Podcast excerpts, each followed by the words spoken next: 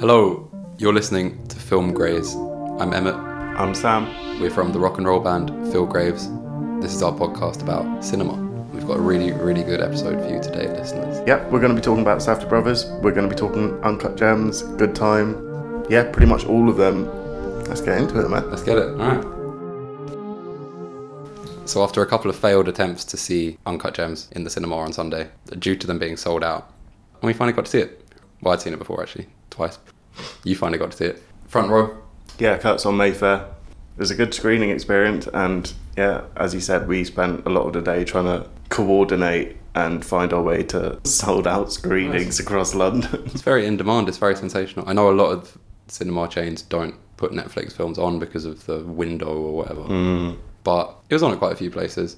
But it's I don't know. You've been on Twitter. It's the only thing anyone's talking about apart from Oscar stuff. Whether it's like, oh, I didn't get nominated for an Oscar, or like it's funny how he says this is how I win, or whatever. You know, for A24 doing their thing. yeah, I mean, it's a madly hyped film, and as you said, you saw it last year, Yeah. and uh, it's been really hard not not having seen it. Like, still Parasite and The Lighthouse. I, you know, I want to see these shits in the cinema. Like, I guess we can watch them, but I want it to be a cinematic experience, you know, and we really got that on on the weekend. For sure. Were you disappointed? No, in no way was I disappointed, man. And yeah, I was as the day progressed, I was like anxious that we wouldn't get to see it. I said it was like being in a Safdie Brothers film. Yeah, yeah. Like there was a lot of like dashing around, um, but yeah, I mean the film from beginning to end is just mind blowing, and you are plummeted into like an extremely compelling story, which is told in like a mad way. Visually, the script, like everything, the performances, everything about it is just like I guess we should describe the plot for a little bit. Howie Howard Ratner mm. at Howie Bling on Instagram. He's, I guess he's like a Generation Xer, uh, right? You know, mm. he's a bit old. It's the film set in 2012. Mm. Probably my favorite thing about the film. He plays a a jeweler, a compulsive gambler, a terrible father, and he gets this sort of mystical black opal shipped to him in a fish and causes everyone around its life to sort of spiral. Kevin Garnett turns up, he borrows the gem because it will endow him with super basketball powers. Adam Sandler is in debt to Eric Bogosian, plays his brother-in-law, and he's got these two heavies coming around. Like, there's loads of people in the film who are trying to get money off him. Mm. Even just like characters that have like mm. two lines of dialogue, they just turn up on the street and they're like, "Howard, where's my money?" or whatever. So it's just one of many debts. But yeah, and it's like two days, three days or something. Yeah, definitely, man. It's, it's all very like, come back tomorrow, I'll have it for you then. And they maintain this like energy throughout it. Even when there's like a Passover meal at one point, My favorite scene. I guess because the tension of like the debt like carries over into that as well. Yeah. But even when there's like a change of content, they maintain like this Right. Crazy propul- propulsive energy. I love how they allied all the traveling, like him and Lakeith Stanfield's character like going over to Philadelphia to see Kevin Garnett at practice, and they leave the Diamond District, and then the next second they're just like parking in Philadelphia. Mm. Yeah, it's like the opposite of Once Upon a Time in Hollywood. yeah, I mean, should we talk about the performances for a little bit? Because like Adam Sandler in this film is like obviously sensational. It, it is like staggering that it didn't get nominated for an Oscar because it is like a landmark performance, both for him and for like beyond that. Mm. Film culture is great. Yeah, I guess like the film that started most in. I don't, I don't really want to dwell on this, but is Punch Drunk Love as his most lauded dramatic performance. Mhm. But you know, this is like very different. The manic energy in it is just insane. Like Yeah. it's such a counterpoint to like the downbeat performance in that one. For sure. He's like always on, right? Yeah, either anxious or just like compulsive or whatever. But I mean, you're hearing his voice like throughout the film, either on a phone or mm, like he mm. just and he just comes out with classic shit all the time. I feel really hilarious lines of dialogue. We should mention Ronald Bronstein, who worked on the script and the editing. He'll come up again and again. yeah, definitely. Yeah, yeah. Yeah, what a great performance. yeah.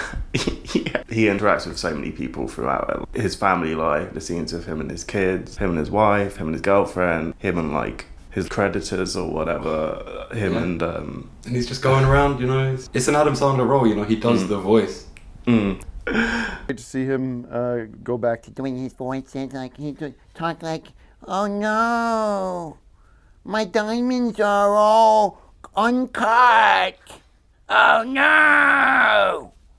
You should mention like I'm not a huge fan of Adam Sandler, and the voice is probably his more sort of the worst thing of his legacy because I associate that voice with like kids on the playground, like Mm, like ableist yeah, humor or whatever. definitely. And he's kind of responsible for that. I'm sure people were doing stupid voices before that, but he's now codified it in a way. And I find it pretty annoying. We watched The Cobbler the other day. Very gentle, boring, nice, calm film. I like Reign Over Me because it's got the, the Who on the soundtrack. What's that one? It's another serious one where he plays this dude who like lost his family in 9/11, so he just uh, plays Shadow of the Colossus with Don Cheadle all day. People don't really like that film. I think it's mm. alright. But yeah, it- it's it fits both very neatly in the Sandler canon and the Safdie's canon, which is great because they both have massive Netflix deals. So mm. this is a match made in heaven for everyone involved, really. Yeah, I guess like we'll dwell more on like the unifying features of like the Safdie brothers filmmaking as we explore their other films. Yeah. But I mean, the cinematographer in this film is Darius. Darius Khondji, yeah, who's like a, I guess like a big like Hollywood guy, you know, like Yeah. a prestige cinematographer. He did The Lost City of Zed, which is some of my favourite modern cinematography, and he's had an amazing career. Let's do more performances though, Mm. maybe before we get in. It is centered around Adam Sandler, but it's got an amazing ensemble cast. The wickedly talented Adele Dazeem. you've got Lakeith Stanfield. You've got Kevin, Gar- yeah, Kevin, Kevin Garnett. Fucking phenomenal performance, you know. So serious, so captivated by the gem. Yeah, And it's, it's based on like real basketball games, you know, you're seeing him Yeah. play actual basketball. And I think they wrote the script around the beats of both those basketball games that are portrayed in the film. But yeah, I think the way they sort of set it very much in the real world and using people like Kevin Garnett, mm. Trinidad James, The Weeknd, as you say, Cash Out, love it, absolutely love it. Yeah, I mean, it just is a very like lived-in world Mm. that they're representing, and even though Adam Sandler's character is like so larger than life, I guess it's like sort of a New York thing, maybe. But- right, yeah, for sure. yeah, I watched um Talk Radio with Eric Bogosian recently, which has a similarly like annoying, loquacious character at the centre of it. He's just like talking throughout. People hate that guy in the film, you know, like he just pisses everyone off. I guess Idina Menzel does say you are the most annoying person I've ever met in my life to him, which is fantastic. yeah, but it's sort of like a. I don't know. I guess people are sort of tolerant of him, even though he's outrageous. Maybe. Yeah, even his sons, his daughter, well, his daughter doesn't really like him. Very like Irishman. But yeah, it's true. He fucks up, and people, you know, in family, I guess is different, but you got people who work for him. His relationship with um his like girlfriend Yeah, yeah, yeah. is mad. She's a newcomer, Julia Fox, and thought it was a great performance to be honest. Definitely Did so much like- with a role that could so easily have been like very one-dimensional. I feel maybe not in a Safdie Brothers film, but Yeah, I feel like she is quite like instrumental to the plot as well as just being like if they wanted to illustrate the fact that like you know he was a bit of like a dickhead or whatever, like having like a piece on the side. There are so many different ways of doing that, and this is like. I guess what I was saying about like making his character like redeemable or like sympathetic, like other characters within it, whilst he's still like doing outrageous things like placing all his money on bets, you know, and like As soon as- putting up things that are lent to him for collateral. People are still meant to be drawn to him as well. Like she gets his name tattooed on her arse. Lakeith Stanfield, maybe we can just go back to him real he's quick. great. Demany. I guess quite like an ominous figure in, in the film. Yeah, whenever he turns up, something bad's gonna. yeah. I don't know. He has just like such like a cool demeanor in it as well. I guess that's pretty standard. Yeah, like Joe's favorite line was when um because he's selling his like fake Rolexes out of his shop or whatever, yeah. and then he's like, "Oh, I don't want you to sell these fake. You can't sell these fake rollies in in my shop." And then he's like throwing them out or whatever. He's like, "Come on, man, those boxes are really expensive."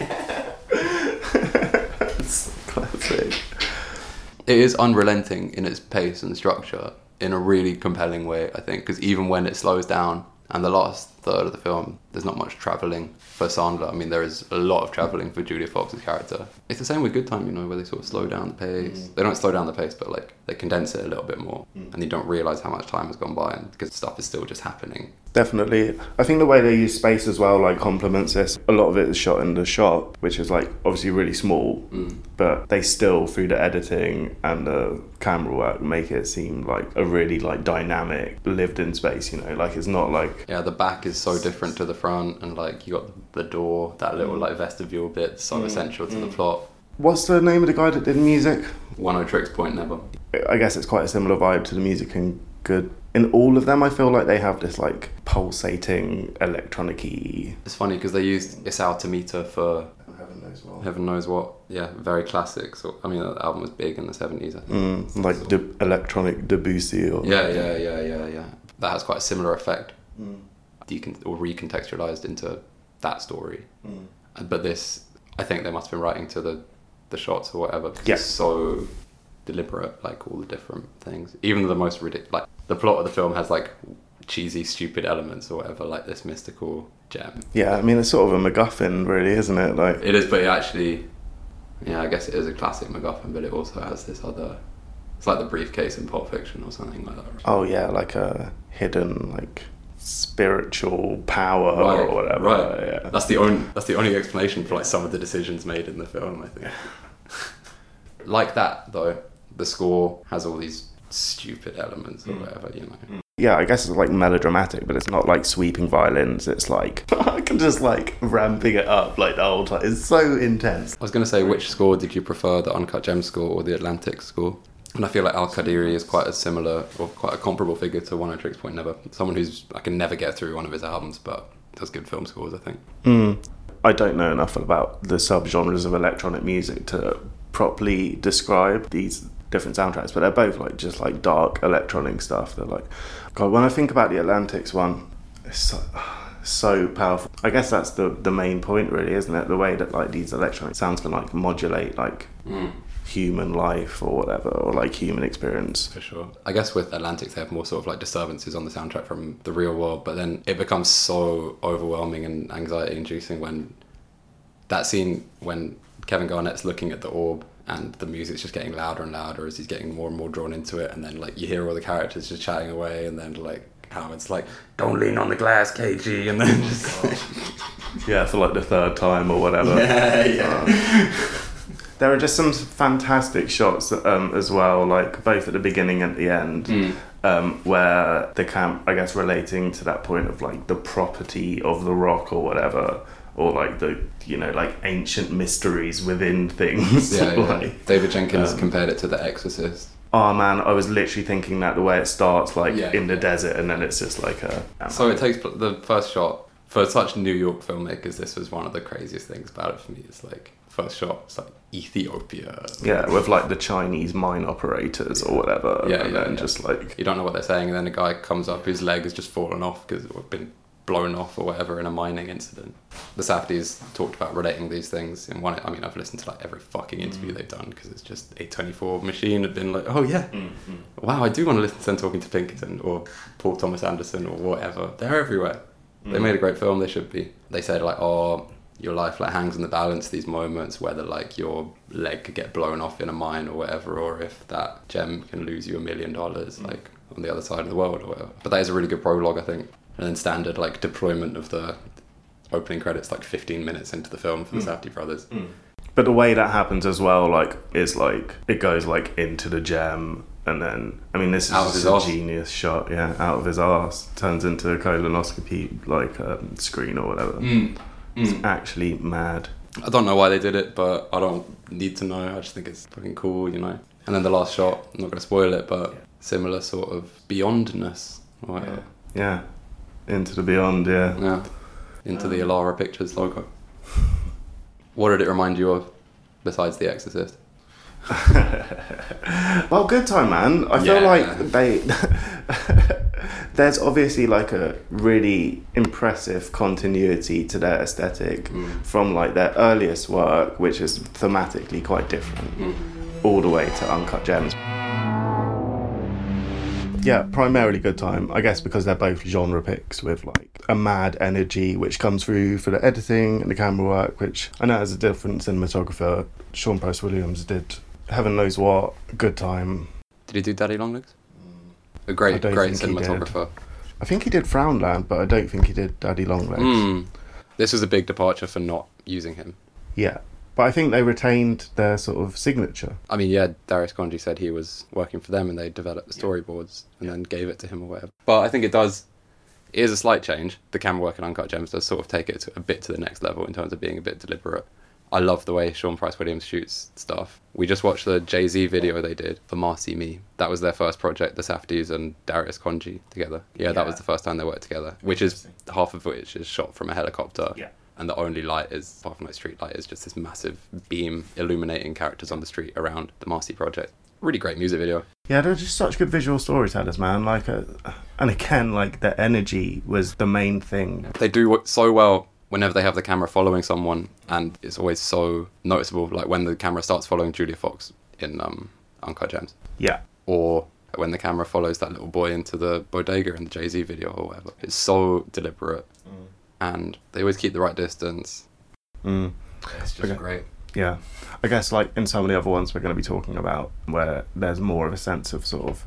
In fact, I feel like it is definitely present in this one as well. The sense of like guerrilla filmmaking and like Sure. working from the streets, and like a lot of it is shot from a long way away through like crowds, Yeah. where like Walking in and out of the camera line. That's probably them. so good, my favorite trick or whatever. Hmm. I mean, I said it reminded me of Breathless when we were watching Heaven Knows What, but yeah, the way that they often shoot from like It's just that verite shit, man. Like 50 yards away, 100 yards away, just like the far zoom. And yeah, I guess they are really influenced by cinema verite, direct cinema, that kind of stuff. But applying it to telling the sort of stories they tell is just a brilliant, brilliant thing, you know. And the way both indoor and outdoor. Mm, mm. And yeah, to restate it, Adam Sandler's character is like moving around like for pretty much the whole the whole film, He's like always trying to get to He's always got somewhere else to be. Like yeah, someone else to you know placate or try to placate. The character actors are so good. Or they're not even character actors, they're just like character people, you know. You've got that guy Wayne Diamond who's in the end of the film, the, the very tanned man. Hmm. The heavy, the crucial sort of guy Yeah. Oh god, it's just with the crazy voice. terrifying performance. Yeah. And like And he was a security guard for like years and years. Really, He's yeah. never acted before. Yeah, that's crazy. But like, I mean, he doesn't really have many lines, but like his presence is felt like again, again, it's to do with like yeah, the use of space and the way they operate the camera as well. Like, there's one shot where I think Adam Sandler's in a shop or something, and then um, it just like zooms like out the window, like across the road, and then they're there just like talking to each other, like looking angry, and like you can't hear what they're saying, and it's just like this whole. Yeah. Yeah. Yeah. So intense. And then as the film goes on, this tension, you know, does not diminish. Certainly not. yeah, Uncut Gems, huge winner. Mm. Yeah. Great, great film. not disappointing. Yeah, I'm really glad we saw it in cinema and it's going to be on Netflix like maybe by the time you hear this. No, we're gonna do this one quick. We're gonna edit it real, real fast, man. Come on, it's coming out. It's coming out by Monday. Happy Monday, listeners. Great. I'm glad everyone I know is seeing it because for an actual proper film, like it's not "Don't fuck with cats" or whatever. It's not like, like some. This is an actual film that's like captured the imagination of a lot of people, and that's great Mm. because it is fantastic, despite being really challenging. You know, Yeah, I mean tonally Cassavetes, this doesn't happen. You know, like it's super challenging, and you're with. I think the thing with the Safdies, all their films, is you're following around someone who's like broken the social contract in like a crazy way, and is like a fuck up, if not a failure, mm. but just like totally borderline. Like they could, someone could come up and kill them, or their whole shit could just get fucked up like any second. And that hap- that's with every character. Yeah. Robert Pattinson, a good time. Adam Sandler in this film. Eleanor Hendricks in The Pleasure of Being Robbed. You know, they are anti-heroes in the truest sense, right? just like subjects, man, rather than protagonists or Uh huh. No, but you do. You love them. You know, there is a huge identification. Yeah, but w- are anti-heroes protagonists? I guess they sort of are. If protagonist is literally just like there's a film called The Joker that came out last year that is uh, interrogates this question very well. You should watch it, man. It's good. Um, so yeah, we're gonna. I'm looking forward to talking about their other, their like stellar filmography for everything they've done. Yeah. And Uncut Gems feels like a bit of an encapsulation, but also feels like just the start of another phase. yeah, definitely. Do you know what they're They were supposed to be making a remake of 48 Hours, but they had to shelve that. I think. right? Um, I'm sure they got bare scripts, you know, like Uncut Gems they were working on for 10 years, as you say. Jonah Hill was going to be the guy when Adam Sandler said no. Jonah Hill. Yeah. Wow. And then Probably they thought about getting. Harvey Keitel and making it like a bit of an older character. But then, Adam Sandler was literally the perfect, it's amazing. perfect casting. I'm so glad it panned out because he, yeah, as you say, he said no, didn't he? Yeah. And then what, like After he saw after, good, he was yeah. at Cannes. If you've listened to any podcast, you've heard this story, but I'm fucking telling it. He was at Cannes with the Meyerowitz stories the same time they were on it, doing Good Time. Yeah, I know. Sam just did a great face there. Bad film. And then he saw it and was like, oh yeah, I want to make a film with you guys. And it's I don't- script is just fantastic, you know. yeah, If I was given, the, I'm not an actor. If I was given the script, I'd be like, hell yeah, I want to be in that fucking Yeah. film. You know? and just the way like I guess there are so many scenes where like so much is going on like dialogue wise in this tiny little jewelry shop. Like there will be like five people having conversa- uh, like Yeah. talking over each other and stuff. And it's just crazy, man. God, and yeah, just on the subject of the script. When we talk about our other films, like we're gonna, you know, Talk about Ronnie. yeah, talk about Ronnie. Yeah, I can't wait to get into it, man. Yeah, yeah, yeah. Love to watch softies, cause they're good. Love to watch softies like a good boy should. Softies for me, softies for you. Let's watch softies in my big brown shoe. You're still listening to Film Graves. Uncut Gems is one of the best films out right now, but the Safdie brothers, over the last 13 years, have had a really interesting filmography. Mm. They're real auteurs, and we're going to have a look at all of their narrative features now. And Just talk about why they're sick. They're all worth watching. Definitely. Their de- their debut film is on Mubi currently, Yeah, as or part of Josh's the- debut film or something. Shit, yeah. Mubi are doing a lot of uh, first films.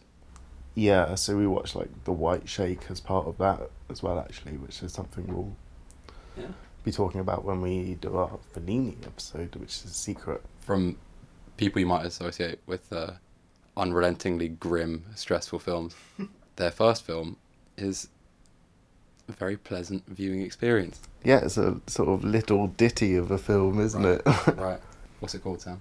it's called yeah, The Pleasure of Being Robbed. Great title, and it basically just follows a kleptomaniac played by um, is it Eleanor Hendrick? Yes. who's um, in a few of their other films. Um, she turns up in Daddy Longlegs as well. Um, and And she's in Heaven What so. very briefly as well. Yeah. um, and yeah, it just follows her. It's an extremely light, trivial film, Yeah, you know.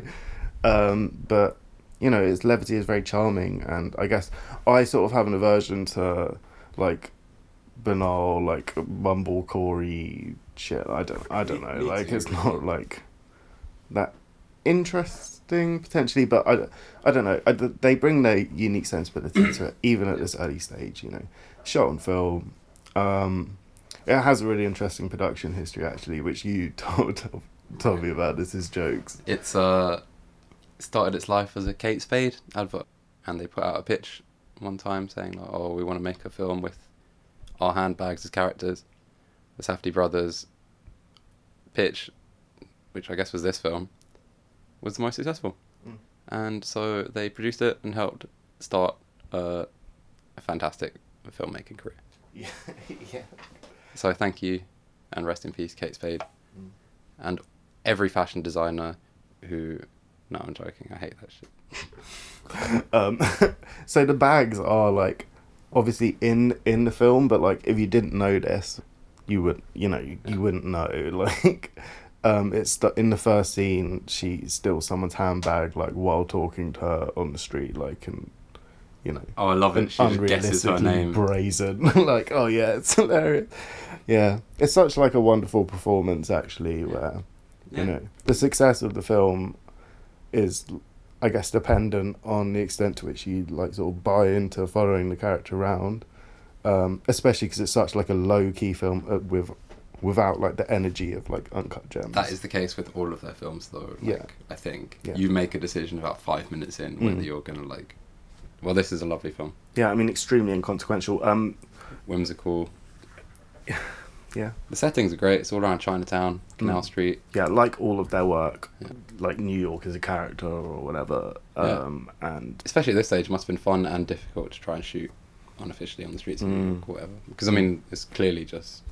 It's not extras in this film, you know. It's real people mm. doing real things. yeah, with like a very limited cast as well of like recurring like first time actors maybe i really Yeah. i really don't know like there are a few people like her like table tennis coach like is in daddy long legs for example and like in the, like these are just like bit parts but like i feel like there are like there's one point where her neighbor like the old is like an old oh, man Oh, yeah, yeah, and he like comes out and like in daddy long legs as well like it might be the same guy like it's all they all have this like sort of in university feel even though Sort of Kramer character. Yeah. You know, um it's not plot driven. no It's not a narrative film, really. You're following her around. Well, it ends in the way that a film about a kleptomaniac you would expect to end, I guess. Um, the other great film about a kleptomaniac, uh, which they clearly fucking love, yeah Bresson's Pickpocket. Um, they shoot some of these scenes in exactly the same way. Not the actual robberies, which are usually shot from like really far away, but when she's opening the bags, it's just like hands. And yeah, I guess it's about the editing with that kind of stuff, you know. Um, but it's a really Bressonian film, but it doesn't have any of the miserable sort of existential angst of that. It's just a nice film. yeah for sure even yeah exactly that's such a good point because obviously pickpocket is like quite a even though that is quite light feeling it does have like moral questions in it which like aren't part of pick uh, of um the pleasure of being uh, Absolutely. Yeah. robbed at all like Oh yeah, the morality is like nothing. No. Like, You hope she gets into that car. You hope the key works. um this uh, film has a performance from um josh safdie yeah The man hasn't aged at all, by the way. no really straight yeah really straight. yeah but very likable in this film. Nice, like fleeting encounter. Yeah. And then he's like, "Oh, you want to drive me home?" And he lives in Boston. And then he can't get rid of a fly. This is just this is the the bones of the film. You know, this is what it's, Yeah. Honestly, I, I guess it's sort of like a mood piece, really. Like that is like its main like function because the, there's no plot to speak of, really. Yeah. Like, I like it in one of them when she's just like, "Oh, I wasn't robbing the bag. I just wanted to look in it or whatever." That's always her thing. yeah. She opens one of the bags and it's just like a Chinese newspaper and like some hand cream. So just like, oh, I'm just gonna use the hand cream and like da da da. There's a great um like sort of fantasy scene at the end as well. Um, uh, in the zoo. The only time I've never that- been, I haven't been petrified by seeing a polar bear on screen. I mean, it's obviously a very bait man in a polar bear costume. yeah. well, they still managed to thank the polar bear in the closing credits, which I thought was nice. Maybe reminded me of uh, Infandies as well. Nice. Like, yeah. um, but in fact, there was another one that I guess just the zoo and like the palette of the film as well, and like Vivre sa vie, I guess, in terms of how episodic it is. Um, but then again, that's a far more existential film. Um, I really like the moment when she's just sitting in her flat and one of her neighbours is trying to play the Godfather theme tune on a cornet, but like keeps on fucking it up, and it's just like an unbroken shot of her just like listening. Great. I guess that yeah, a lot. That's just what the whole film is really. Her just like being there, like not even doing Yeah. anything. Like I didn't check the runtime once. no, I mean, and uh, I think it's like eighty minutes. Like it's not a long film. Yeah, Flew by. Thanks to the editing skills of Benny Safdie. This was before they linked up with the god Ronald Bronstein, the third Safdie, if you Mm. will. But um, from the very start, you know, there's elements there, filmmaking, uh, the guerrilla shooting, shooting from the other side of the street, following around this kind of character, waiting for them to get arrested, and the the rhythmic editing, you know, in conversations and in like scenes where stuff is going on. yeah. Um, should we talk about Daddy Longlegs now? Let's do it. Um, The where- second most pleasant film in the. yeah. um, oh man, I really love this one. Mm. Go Uh, pick some rosemary. Go get some rosemary. Go get some rosemary. Yeah, so it has two names. This film. Yeah. Um, it's a sort of Edge of Tomorrow or what? live, live, die, repeat. yeah. or Um, Zootopia, Zootropolis. My, Yeah. um, oh, okay. So basically, I guess it's sort of like a semi-autobiographical Yeah. drama. Like it's about like a single father, and I think He's um, a projectionist. who's a projectionist and um, with two sons with his estranged uh, wife and like it's set during like the short period of the year like where he's like The two got- weeks. got them, yeah, yeah. got and um, yeah, it's just a character study. both And- both this both Daddy Longlegs and Uncut Gems are saying they're like making about like people from their real life or whatever, if not their actual dad, but Mm. like New York people that Mm. like they knew and made a big impression on them growing up or whatever. For sure. I mean, I guess that's something that, um, in a different, like, uh, heaven knows what is similar in that Yeah. it's just influenced by an encounter with like a someone in New York. Yeah, yeah, like, yeah. I mean that's like that's mad. We'll a whole a whole other thing. Yeah. Okay, so Daddy Longlegs, um, or go get some rosemary. These are your search terms. um, Ronald Bronstein, Ronnie Bronstein. Mm. Um, I don't think he'd acted before in a feature. No, but he made Frownland before this.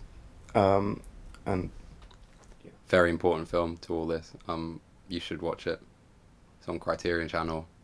It's a mumblecore film. Again, this film actually has like an awful protagonist, I think. But um, like I, him? I tried to find find Frownland, and yeah, it's more like I Bukowski or something like that, I guess. so he plays uh, the father, and it's just, as I said, it's just a character study. Like he's obviously a sort of troubled character, Yeah, you so- know, like he's like struggling to like keep it, keep it together, like fulfill his work commitments and like look after his kids. Yeah. Um, but there's just so much like pathos and like he's such a sympathetic character as well. Like, and a lot of that's through. From the, mo- well, the moment through- he picks up kids from school and he's like handstand walking down the street, yeah. which Eleonore Hendricks also does in Pleasure of Being Robbed. Actually, oh, I don't Yeah. remember that. that's cool. Cool trope. Yeah. Oh, I'm sad that Sandler didn't do a handstand. um, it's a, like the love is the love thing is like completely there. You know, he has Mm. like good time with his kids. Mm. It's fun. You know, Yeah. even though objectively, what is objectivity anyway? Maybe Mm. this is what this film is trying to ask. Um, maybe that's what all their films are trying to ask. Yeah, he's No. meant to be a bit of a shit. Like, like the headmaster of par- uh, his kid's school is like, you need to do some parenting, and like, his ex is like obviously thinks he's a prick, Yeah. right? And like, And hey, who are we to say this is a great man who gave his kids half a or an eighth of a sleeping pill or oh my god, yeah. I mean, that's like, this film is very light in general. Like the soundtrack is very different to the sort of oscillating electronica of Good Time, Heaven Knows What, Uncut Gems, which for me is like really integral to the mood. But Mm. um, still, that is probably the most harrowing scene in any in any of the uh, Safdie Brothers films that I've seen. agree, yeah. When like this like love loving father thinks he's like accidentally killed his children, like it's really it's a mad scene. But in general, like I laughed so much watching this one, way more than any of the other ones. Like Mm. it's just like a lovely film. It really is. It really, really Yeah. is. Bronstein subsequently worked on all their scripts Yeah. And editing. Mm. I thought, did he write? Did he help write this one as well? Yeah. Uh, yeah, I think so. I think so. I the think character he plays is so there's so much grace or whatever. You know, there's so Mm. much like. I mean, in that Criterion video, Mm. Josh Safdie says, "Bicycle Thieves is the best film ever made." That's all about a father, like a father who's like, he's just got his kid. He doesn't have like, he has fuck all else. He doesn't even have a Mm. bicycle. He can't even work because he doesn't have a bicycle. Basically, he's just going around the town with his kid, and it's clearly like in the same way that Pickpocket is a massive influence on that. It's like they're like remaking these like totally classic films in New York for like forty thousand dollars. yeah, bringing their own clear sensibility as well, which, as you said, comes through through the editing, and I mean, uh, there's always like a very clear sense of like tactility from the cameras, like visual as well. Like often, like it's really grainy, and they're like pushing the limits of the, this medium, and it just works so like so. I don't know, Daddy Longlegs as well. I guess like the it has like that sense of nostalgia maybe, and like that like home home video-ish quality that they get like through the use of film as well. Like Mm. I don't know. Obviously, that works in so many different ways, but in this context, like, it just brings like a warmth rather than like a sense of like scattiness or something, Yeah, which yeah, is yeah. maybe in Uncut Gems what you get sometimes. I think it's all about like them as filmmakers. It's like, oh, you've got to make something happen in the film. How are you going to make that happen? And then it's like, oh, how are the characters going to make that happen? Mm. So like, oh, you got to take the fridge out of the house. How the fuck is he and his two kids going to do that? How are they going to get to Roosevelt Island like with all of their belongings? I'm sure that was questions that the Safdies were like asking or whatever. I don't know. I don't want to sound too much like Greg here, but it mirrors that. The best scene for me is he works. He's a protectionist, and he's got to go pick up his kids from school because he forgets what he forgets he has to work or something like that. He forgets he's hmm. booked into work. He hmm. can't get off work, so he puts a reel on. What's that? 18 minutes. Has to like run to the school, pick up his kids, and then come back before changing the reel, like in time to change the reel. And it's like a real heroic like action as well like the way he like carries it out and the way they present it Yeah. but when he gets to the school that he's obviously getting a bollocking from everyone as well so this is like the tension you know I just like how they link film. Film is life for the Safdies. Clearly, they're massive cinephiles, and in that specific moment, it literally is. Because if he doesn't get back, Yeah. then those cinema people, their experience is going to be ruined. Because these fucking kids, compared to Marriage Story, a film where like you're encouraged to like loathe the kid. Lee Ranaldo from Sonic Youth Kids in this film, they're so lovely, man. Yeah. They're so likable. They're very so like fun. wide-eyed like Yeah. But it's naturalistic acting, you know, it's not child acting. yeah It's not Shane, which is great. yeah for sure i feel yeah they always seem to get like a really good response from their from their actors you know Yeah. And non Um, I feel like Daddy Longlegs.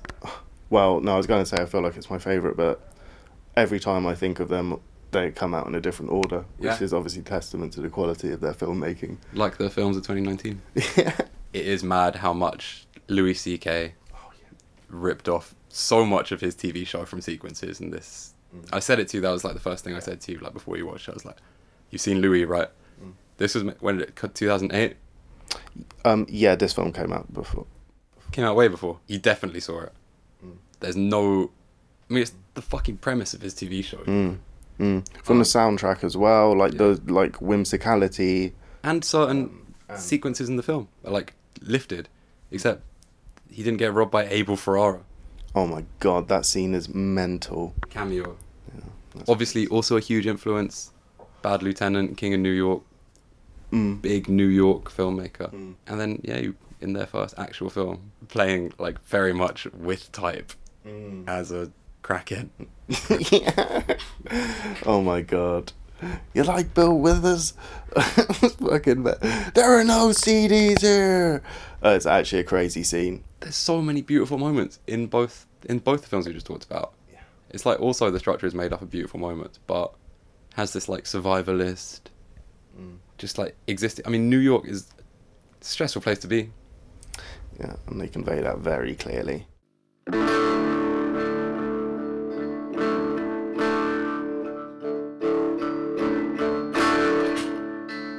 All right, for our penultimate installment in this, uh, what has it even been? A retrospective It's a retrospective. um, of the Safdie Brothers filmography. We're going to be talking about their 2014 um, picture, Heaven Knows What. I watched this for the first time the other day at yours in an afternoon, and oh god, it's an extremely challenging film, really, and it has a really interesting production history as well.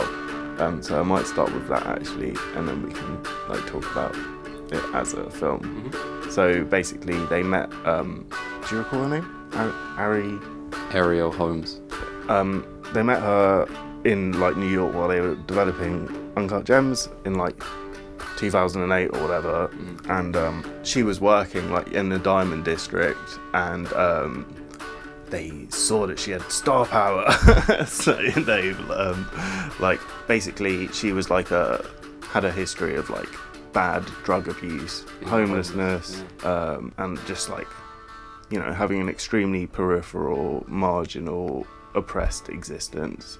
They encouraged her to write a memoir, which remains unpublished, but was the foundation of this film. Is that right? Yeah, I think they like commissioned her to, to write it or something, you know.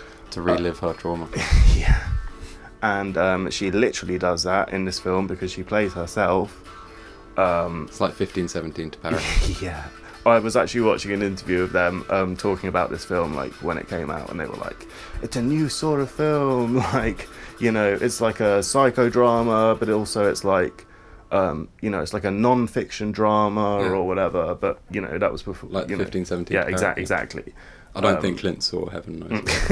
yeah, but honestly, this film is it's yeah, it's really hard to watch. The first, the opening sequence, um, really sets the tone where she um visits her like sort of abusive partner in a library where he's like always there, just like listening to Burzum on the on the computer. no, but read the lyrics, man. Um, that library's probably closed now. honestly, just this this scene sets the parameters for their um you know rela- their like toxic relationship Yeah. or whatever. Yeah. He's Um, played by um, Caleb Landry Jones, who's Yeah. fantastic.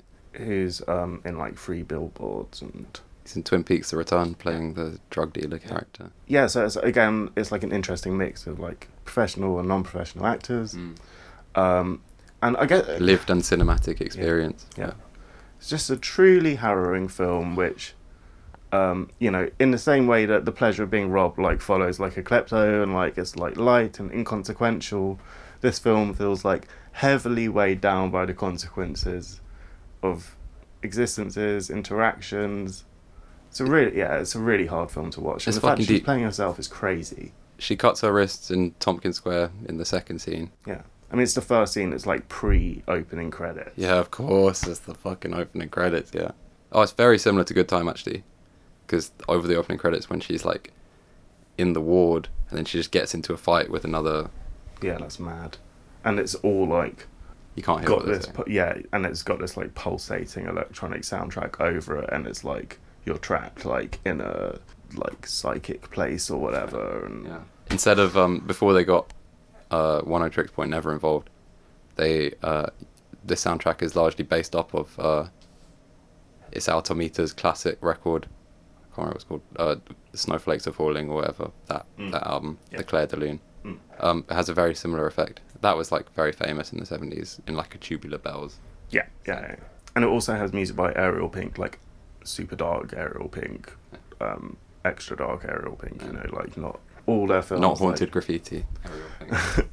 it's not yeah not like the um round and round. yeah like um he's actually in it as well isn't he he's like a like- he's like an extra. like I don't know Hendricks, like where she just plays like you just like see her like once or twice, Yeah, like in the yeah, yeah. background. Or. Again, like it's a mood piece. It's just about like yeah, how are you gonna buy that next bottle? How are you gonna buy that next dope? Has one of my favorite scenes in the Safdie filmography where. Um, like really in the midst of like a lot of like terrible things having happened and she's like sitting on the road like been sent out begging basically and um, like a orthodox jew like kneels down and he's like are you high? And she's like no and he's like gives her some money. He's like "Get- you know like come on. Like, it's a mad scene. He's just like like an act of charity or whatever Beautiful and like it's just all about these like little character moments like and I just love the the use of public space. You know, like it all takes place in like White Castle or like just the park or like the library. Mm. You know, and the managers always get involved. They're like, I know what you're doing in the bathroom. Da da da. Like, in terms of verite cinema, it's, this is probably the best of theirs for that. In terms of like feeling like it really, really takes place in the real world. And this is like Lower Manhattan. You know, it's like there's other kinds of people walking around. I said like, oh, it's mad how they managed to shoot without any NYU students in there. You know, it's so marginal. You know, just the whole film is harrowing. It has an extremely harrowing ending. Probably one of its biggest like creative liberties because that didn't happen. that didn't life. happen. But Uh, this this, scene uh, is like lit- shocking, actually. Well, no, it's funny because they're watching Hellraiser on the TV beforehand, right? And then it it happens in real life, you know, like or Raiders of the Lost Ark or whatever. And the way they portray it is like, I was saying, Uncut Gems has like ridiculous genre elements, but like that in the middle of this film or at the end of this film is so disturbing. I mm. think, even though it's fucking stupid. I guess because, as you said, like it draws so heavily on like the principles of verite cinema that when like a wax face is like melting, like it's so jarring and shocking. ridiculously so, but a very, very genius Yeah. thing to put in that film.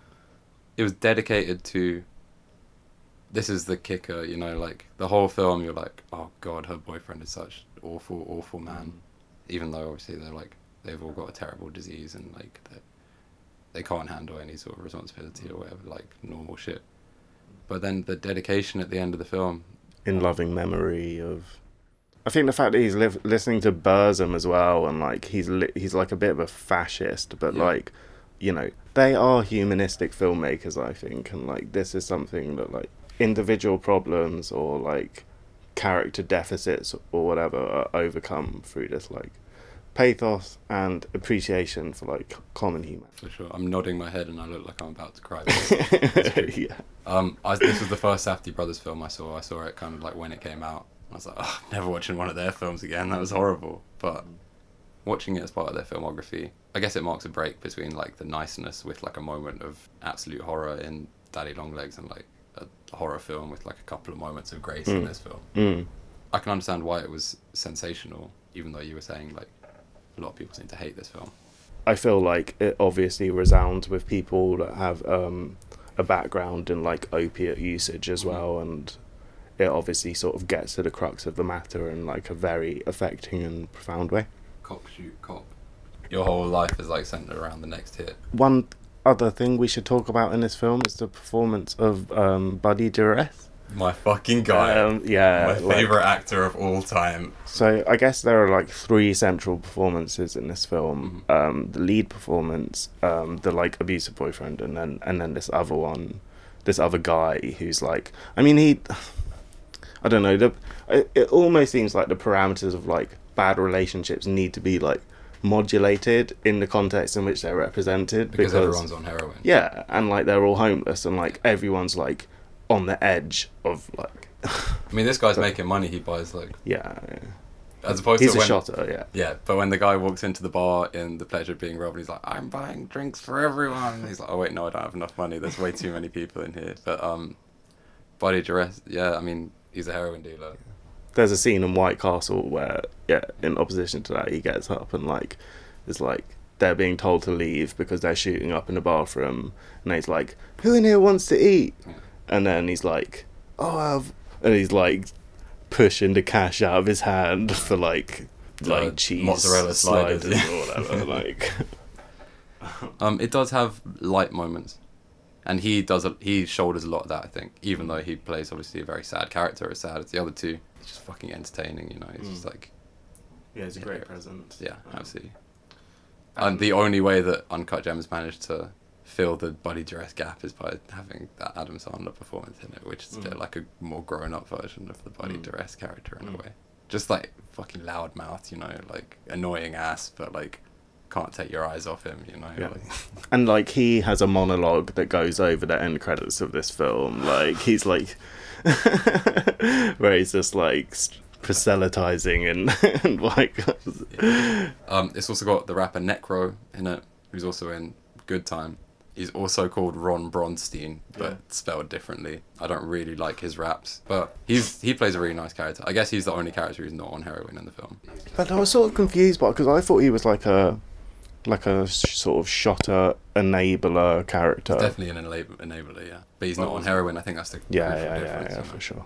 Again, like these films just are all about like the milieu as well, and like there's a scene where like i- is, is it Buddy Duress's character's mum that they're living with, or is it just like a sort no of like who that woman bougie arty patron who's like Runs a halfway house. permissively? Yeah, yeah, exactly. Like they just show like such an interesting like sweep It's- of New York society. It's so interesting in the like palatial Soho apartment or whatever, you know. And that's it's believable. New York is such an unbelievable place. Like when she's like, "Oh, they're in the bathroom and they've shut the door for some reason." Yeah, yeah, like, But I mean, these films all take place in the same like extended universe, Yeah, aka yeah, the yeah. real world, you know. And they could all be taking place at the same time. Mm. Uncut Gems set in 2012. This film was made in what 2013 or something like that. yeah, but I guess it's also like This isn't my meant like, to be set like This isn't my like ending explained. yeah, Just saying like they're great Yeah. New York filmmakers. yeah, like very self. I didn't. I wasn't really looking forward to watching Heaven Knows What again, but We soldiered through. Yeah, it's I'm a real. happy, It's a really great film. Like maybe my least favorite of these. Maybe the one I'm gonna watch the least frequently. Definitely worth watching though if you appreciate Uncut Gems or the one we're going to talk about. Uh, It's the same story. So just some survival, pressure, pressure. Oh God, no! Ice Age voice. You know, like it's that, and they still have. They got the energy scam, the five-hour energy shot scam. oh my god, yeah, They got such the- a specific hustle as well. the like- Coca Cola product placement. Yeah. So bait. Yeah. Like yeah. genius. Yeah, yeah. They have the same in um, the pleasure of being robbed. Do they? Yeah, whereas you know, just like a like a freeze frame of someone like having a glug. One final, final thing about heaven knows what Sean Price Williams. I think he's an amazing cinematographer. Um, obviously, the Safdies work in collaboration with everyone who works on their films, like to a high degree, to elevate the mise en scène. However, this collaboration, I think, he did Frownland. Yeah, his first one was Heaven Knows What, and then he did Good Time. Um, he also worked on How Her Smell, Listen Up Philip, lo- loads of brilliant films, really fantastic visual stylist. Um, the way they shoot aerial, often from across the street, really far away with these really, really like fragile zooms. You know, when people walk in, or if like, you know, you've gotta hold that shit really, really steady. And I think that's like a really important facet. Obviously, they they didn't move past him, but I think his work on Heaven Knows What and Good Time is some of the best. Yeah, for sure. I mean, um, the sense that it achieved in both of these films is like insane, and the cl- I guess the sort of sense of claustrophobia within an open space, maybe, um, which is like really, really mad, and like it's uh, really dynamic as well because like there's always motion in the frame, even if like with like the like out of focus shoulders of passers by and No. stuff like that. Like it's just so sick. And that's in Uncut Gems as well, Mm. constructed. just on a technical level, like it's like extremely accomplished filmmaking, and also, you know, I haven't seen um many of the Alex. I've literally only seen her smell, um, but like yeah. the cinematography in that is like it's mad, and that like sense of like I mean that's an extremely dynamic film which like focuses very much so on like a lead performer Yeah. being um, Elisabeth Moss, um, and like cinematography that complements a mental state Right. like is um, something to be lauded, you know, and I think like that's something that's definitely achieved in this. Should we get onto uh, the film from the logo? Yeah, you've looked at the film Graves logo and you're like, what? Who's that man from the F? By the way, the G is Joan Crawford from Sudden Fear. Mm. Yeah. Because I love Joan Crawford, and I said I'm not doing a podcast unless Joan Crawford. it's good time, man. I watched it on my phone the other day on the tube, and fuck me, what an experience that was for a first film to watch on my phone. But now, Did you see it in the cinema? yeah, I saw it in the studio of the BFI. Perfect. Like a tiny room, massive screen. I've only had home viewings, unfortunately, but it certainly has not taken away from like the cinematic scope of the the film. You How know, could it? Yeah. Um, Robert Pattinson plays Constantine, a dodgy guy, a, a classic Safdie protagonist. Um, I, there's not there's not really much to say about who he is or what he does because that's just not important at all. This film play, takes place over 24 hours. He wants to make some money, so he gets his brother out of his Like a counselling session. yeah, or like, a therapy program yeah. or whatever. His brother performed by Benny Safdie. Yeah. um, in like a, a really astonishing performance where he plays like I, I don't know a guy a guy with some form of disability. Yeah, but um, so far away from a typical Adam Sandler performance. yeah. Um, it might not be. I mean, it's weird, but like, this is the director of the film, acting for the first time. It's a strange role, but and he's only in two or three scenes. Sort of bookmarks the film. That oh my god! But both scenes he's in, or all the scenes, like it's just such. I guess like he's meant to like have like emotional difficulties, right? As a result of them But- being potentially abused by their grandma. Yeah, yeah, definitely. But like he's like really like stone faced, but like still conveys like so much like history and emotion. Like in the first scene, like where he's like in the session with this like practitioner He's or whatever. Like a Rorschach test. Or yeah, something. and then it's like yeah, it's like a word association thing, and then he just like a, a tear like starts like Oh. rolling down his face, and like it's just oh my god. And then and then Arpats busts into the room and he's like, What did I tell you about coming in here? Like, come on, get out of here. Hey man, you don't stop talking to my brother, man. And then like that's the rest of the film. Yeah, like yeah, it's yeah, just like the adventure starts. right, right. Um, so they put on put on two masks, and uh, like have a botched robbery or a successful robbery. Although there is a moment of hubris that probably fucks up their whole shit. Um, when when they're like, go and get more. yeah, Yeah. Um, and then yeah they get off with the money, um, but the sensational cinematic moment because it's been really grey up until that point, right? And then the the pink dye. Yeah, it's like planted by the bank clerk to like mark the the robbers or whatever. Yeah, and they're in It's the like back of the taxi. like a- Again, the, the sound design is fucking going crazy. You hear the sirens going in and out as you're just like watching their faces, and then like you hear the like. Oh my god, it's just so intense for like the rest of the film. Yeah, from that point Um, onwards, it's just yeah. non-stop. Um, It's got my favorite twist. I don't necessarily need to reveal what the twist is if you haven't seen this wonderful film. I'm sure most people have seen it. It's a really good time, you know. It's a very incongruous title. All their titles are like slightly like, oh, I wouldn't have thought of that title for that film. But especially this one. It's a line of dialogue at the end, apparently, you said. yeah, I mean, I'm not gonna. s- Yeah, it's like again, the doctor says it to the to the uh, to Benny Safdie's character. He's like, "You're gonna have a real good time here." Like, uh, yeah, and at that last scene, oh my god, it breaks me.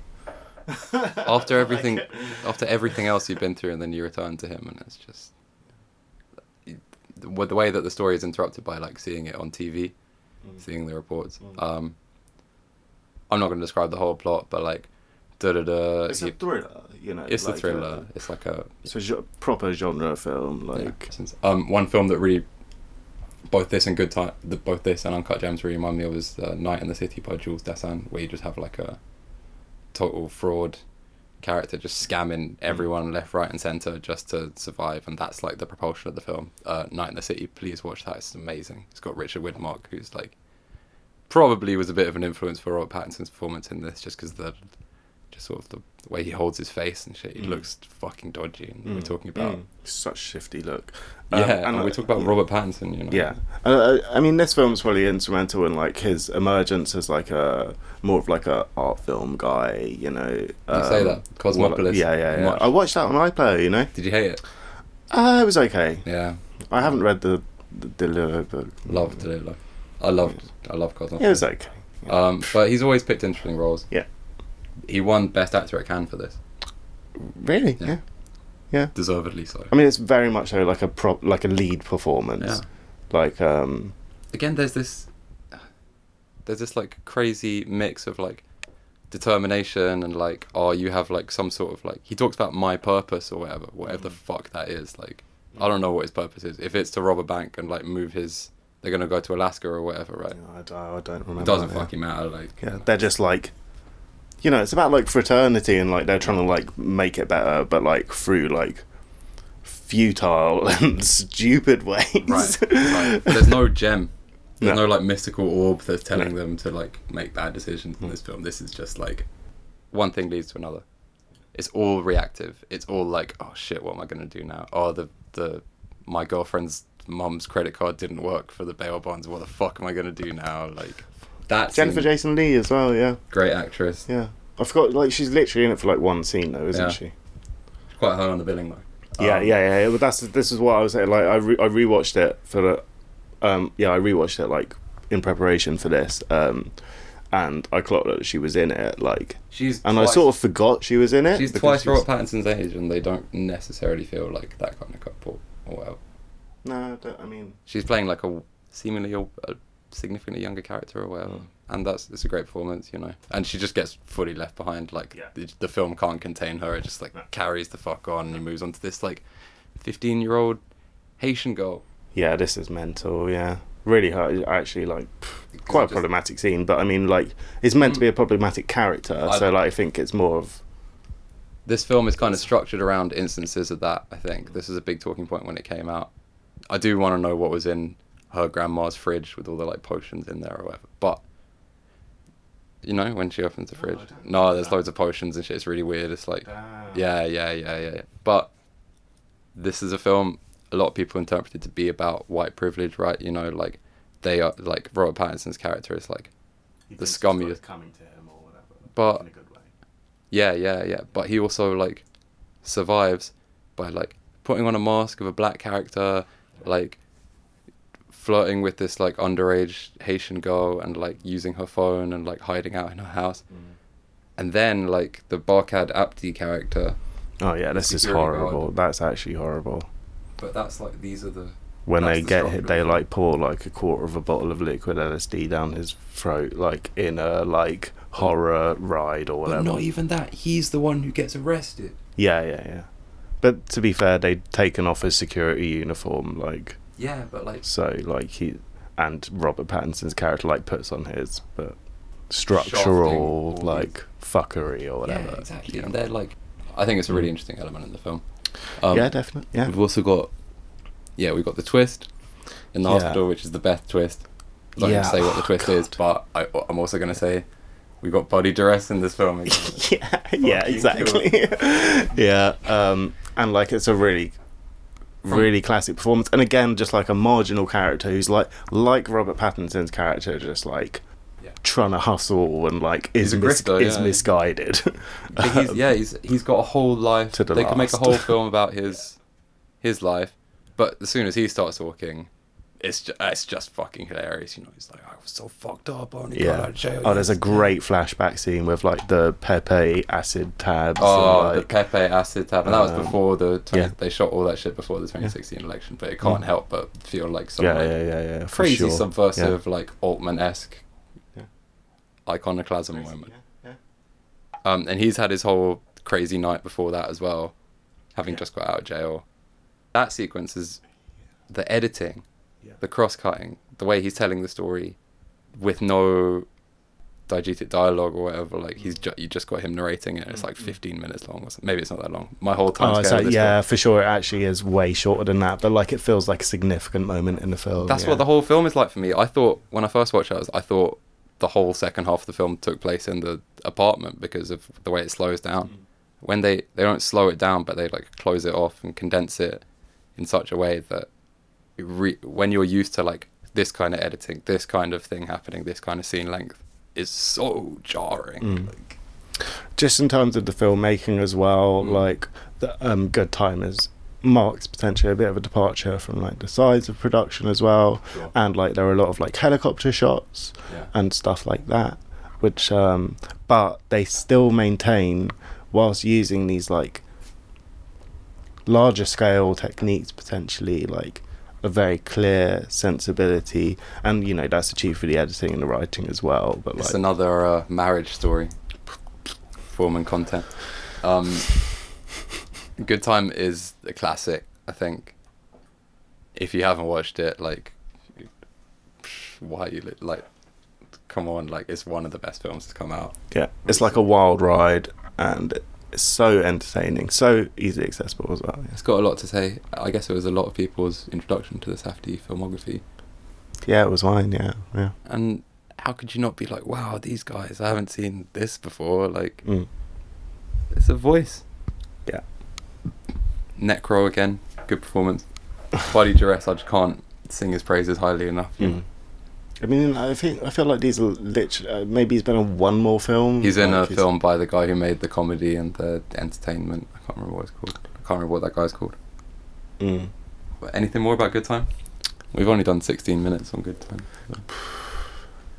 Pattinson, we're not recording this one in my house, but I fucking stand a king, dude. What an actor. yeah, I mean, it's just so different to like, you know, he's literally playing like a ratchet dude, and like, Yeah. there's no like, No boarding school accent whatsoever. it's really, it's a really good performance. Yeah, It's a really, really Yeah. good film. Yeah, it's a good time.